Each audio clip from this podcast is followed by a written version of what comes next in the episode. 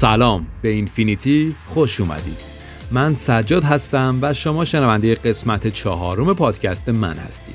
در Infinity در هر قسمت در سفری کوتاه به سرزمینی که از کسب و کارهای معروف میریم و داستان موفقیت یا شکست اون business رو خواهیم شنید. به علاوه درسایی که می‌تونه در کسب و کار خودمون مفید باشه رو تلاش می‌کنم باهاتون به اشتراک بذارم. مسلما علل موفقیت اونها می‌تونه الهام بخش و علل شکست اونها می‌تونه درس عبرتی برای ما و business کنونی یا احتمالیمون در آینده باشه. قبل از شروع از کامنت ها و نظراتتون ممنونم و برام افتخار بزرگیه که Infinity رو دوست داشتید و اونو با دوستانتون به اشتراک گذاشتید. خب اگه آماده هستید میریم تا خودمون رو آماده پرواز به سمت جزیره استارباکس کنیم. برندی دوست داشتنی، شناخته شده و بسیار موفق که تونسته حتی به تهدید بزرگی برای بانک ها تبدیل شه که در این پادکست متوجه این قضیه هم خواهید شد. پس کمربندهاتون رو ببندید و آماده چهارمین تیکاف اینفینیتی باشید.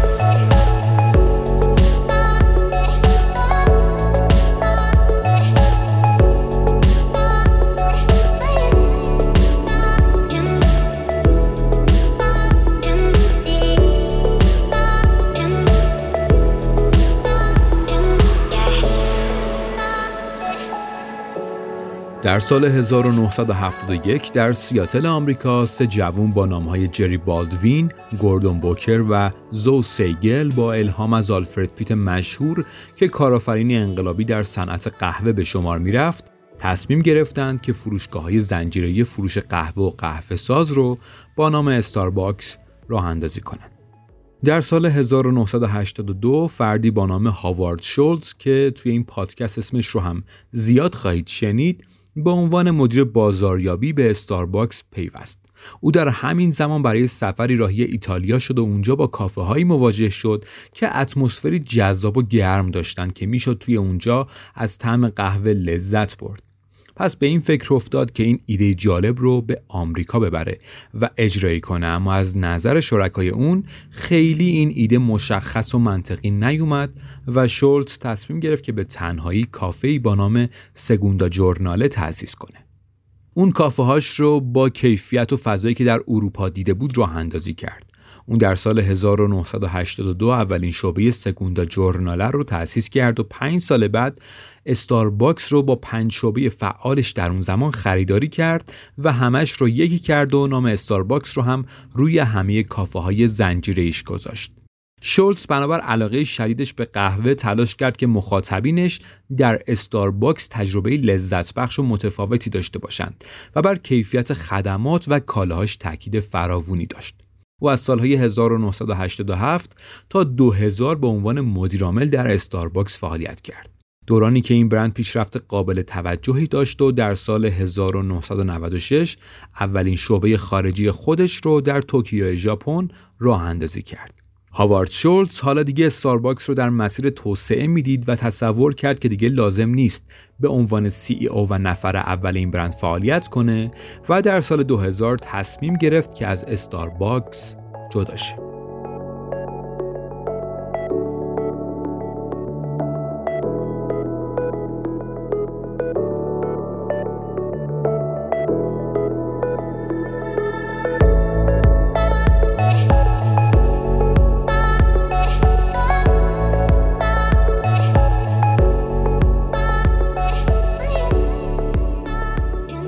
استارباکس بعد از شولتز تمرکزش رو روی گسترش و باز کردن شعب جدید در تمام دنیا معطوف کرد و از اون المان ها و استانداردهایی که مشوق شولتز برای تأسیس استارباکس بود فاصله گرفت. اورین اسمیت مدیرعامل جدید استارباکس در سالهای 2000 تا 2007 ده هزار شعبه جدید افتتاح کرد اما وضعیت مالی این برند در بحران فرو رفت جایی که در بحران اقتصادی سال 2008 این شرکت با بدهی های جدی ناشی از افتتاح شعب جدید روبرو شد درست در همین زمان شولز تصمیم گرفت برای بهبود اوضاع به عنوان CEO دوباره به استارباکس برگرده و مستقیما روی این اوضاع مدیریت داشته باشه. هاوارد سفرهای مختلفی رو به سرتاسر سر جهان و شعبات مختلف استارباکس انجام و بررسی های صورت داد و برای بهبود اوضاع سه تصمیم مهم اتخاذ کرد. او گفت که در وهله اول استارباکس نباید شعبه جدیدی باز کنه. در وهله دوم شعبات ناکارآمد باید تعطیل بشن و نهایتا تمرکز اصلی باید روی کیفیت خدمات و تجربه مشتری قرار بگیره. قبل از توضیح ادامه داستان ترجیح میدم تا از اثری مهم با نام اثر فراپوچینو براتون صحبت بکنم. اثر فراپوچینو مفهومی بود که در زمان گسترش استارباکس به وجود اومد. ماجرا از این قرار بود که هر بار استارباکس شعبه جدیدی توی یک مکان مشخص افتتاح می کرد قیمت املاک نزدیک اون شعبه با افزایشی در حدود 30 درصد مواجه می شد. البته این مسئله شاید فقط به دلیل راه اندازی شعبه جدید استارباکس نبود و خود این شرکت می‌دونست که چه زمانی و کجا شعبه جدیدش رو راه اندازی کنه تا از افزایش قیمت املاک بهره مند بشه. اما به هر صورت این اثری بود که استارباکس روی صنعت املاک هم میگذاشت.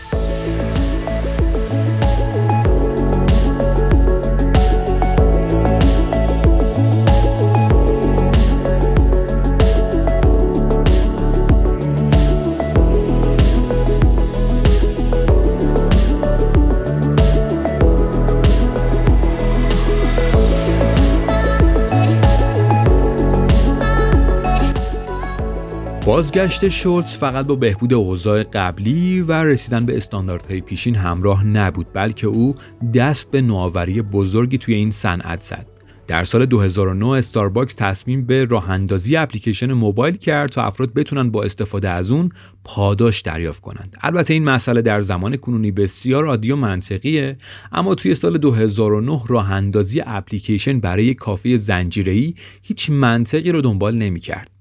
در اون زمان تازه دو سال می‌شد که اپل از اولین آیفون خودش رونمایی کرده بود و مردم معمولا با کارت پول پرداخت می‌کردند و پرداخت آنلاین خیلی مرسوم و محبوب نبود. با این حال در سالهای بعد شرایط تغییر کرد جایی که در حال حاضر 24 درصد تمامی پرداخت های مشتریان این شرکت در آمریکا توسط اپلیکیشن صورت می‌گیره. اگه می‌خواید موفقیت اپلیکیشن استارباکس رو بهتر متوجه بشید باید بهتون بگم که تا سال 2018 استارباکس سیستم پرداخت اول آمریکا بالاتر از اپل و سامسونگ پی بود. اما واقعا چطوری یه برندی که کالا و خدماتش قهوه و کیکه تونسته به چنین موفقیت و جایگاهی در حد یک بانک دست پیدا کنه؟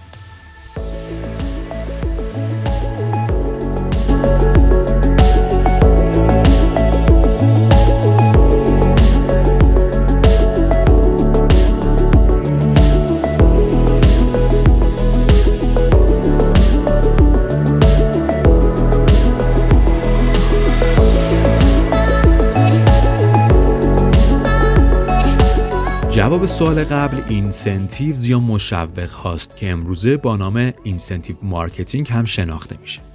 استارباک سیستم پاداشدهی برای اپلیکیشن خودش طراحی کرد جایی که شما فقط با نصب این اپلیکیشن می‌تونید یک قهوه رایگان بگیرید. البته این کار رو شما اگه توی ایران هستید انجام ندید چون توی ایران خبری از استارباکس نیست اگرچه ممکنه مثل من هنگام ضبط این پادکست یه ماگ با لوگوی استارباکس روی میزتون باشه در هر صورت قهوه رایگان شما رو مجاب به نصب این اپلیکیشن می‌کنه. سپس به شما این امکان رو میده که با استفاده مکرر از خدماتش بتونید کدهای تخفیف و نوشیدنی های رایگان بگیرید.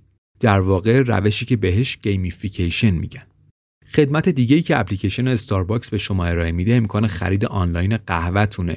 تا بعد بتونید به محض ورود به شعبه مورد نظرتون بدون اطلاف وقت در صف سریعا نوشیدنیتون رو تحویل بگیرید. در این حالت این اپلیکیشن به شما حسابی ارائه میده که می‌تونید با شارژش توی زمان مورد نیاز با فقط یک کلیک خریدتون رو و پروسه انجامش رو صورت بدید و دیگه لازم به وارد کردن شماره کارت و اطلاعات دیگه نباشه.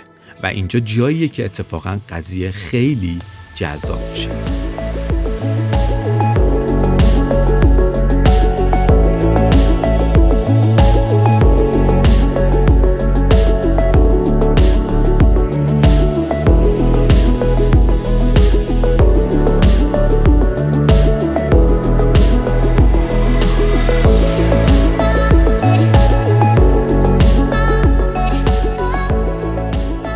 واریز پول به حساب استارباکس برای انجام خرید احتمالی آتی توسط بسیاری افراد موجب شد تا در سال 2021 این برند با 2400 میلیون دلار پول نگهداری شده در حساب مشتریان برای انجام خریدهای احتمالی مواجه بشه.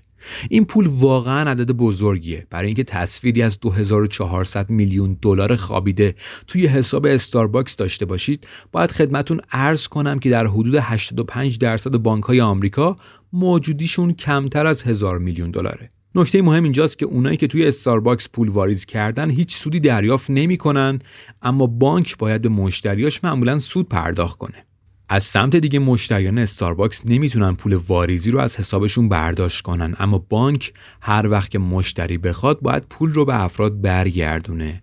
ولی استارباکس نهایتا همه پولهای واریزی به حسابها رو دیر در ازای قهوه به صورت کامل دریافت می‌کنه و می‌تونه این پولهای بزرگ رو برای توسعه و گسترش خودش استفاده کنه. اما استارباکس چطوری می‌تونه تهدیدی واسه بانک ها باشه؟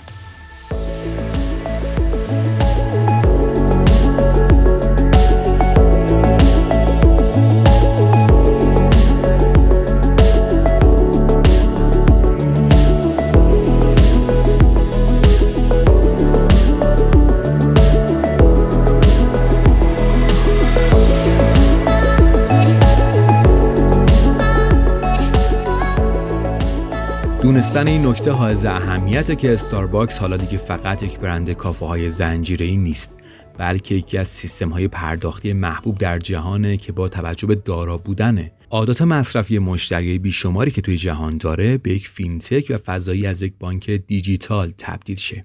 در کنار این باید شرکت های متعددی رو هم در نظر گرفت که حاضرن از تکنولوژی سیستم پرداخت این برند استفاده کنن که استارباکس می‌تونه این سیستم رو به اونا کرایه بده. پس دیدیم که هاوارد شولز و استارباکس چطوری با کمک تکنولوژی و استراتژی مناسب تونستن از یک بحران به یک شکوه باور نکردنی دست پیدا کنند و یه مدل business ی کارآمد و پولساز رو همراه با محصولات با کیفیت ارائه بدن. خب حالا دیگه وقتشه بریم سراغ سه درس اصلی و مهم از این برند محبوب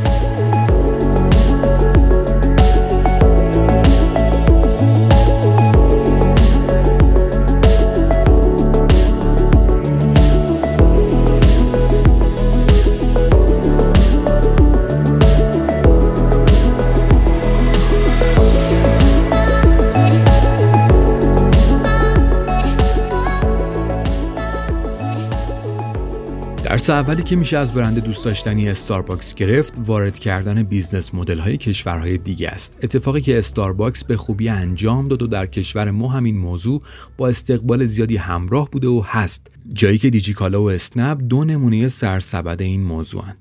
درس دومی که میشه از استارباکس گرفت اهمیت توجه به کیفیت به جای گسترش شولتز در بازگشتش به این کمپانی تمرکز و اولویت اصلی خودش رو روی کیفیت گذاشت و این امر موجب بهبود شرایط و همواری مسیر شد اینکه افراد کارآفرین، businessman و business ها علاقه شدیدی به گسترش و توسعه کمپانیشون دارن نباید منجر بشه که از کیفیت ارائه خدمات و محصولاتشون کاسته شه.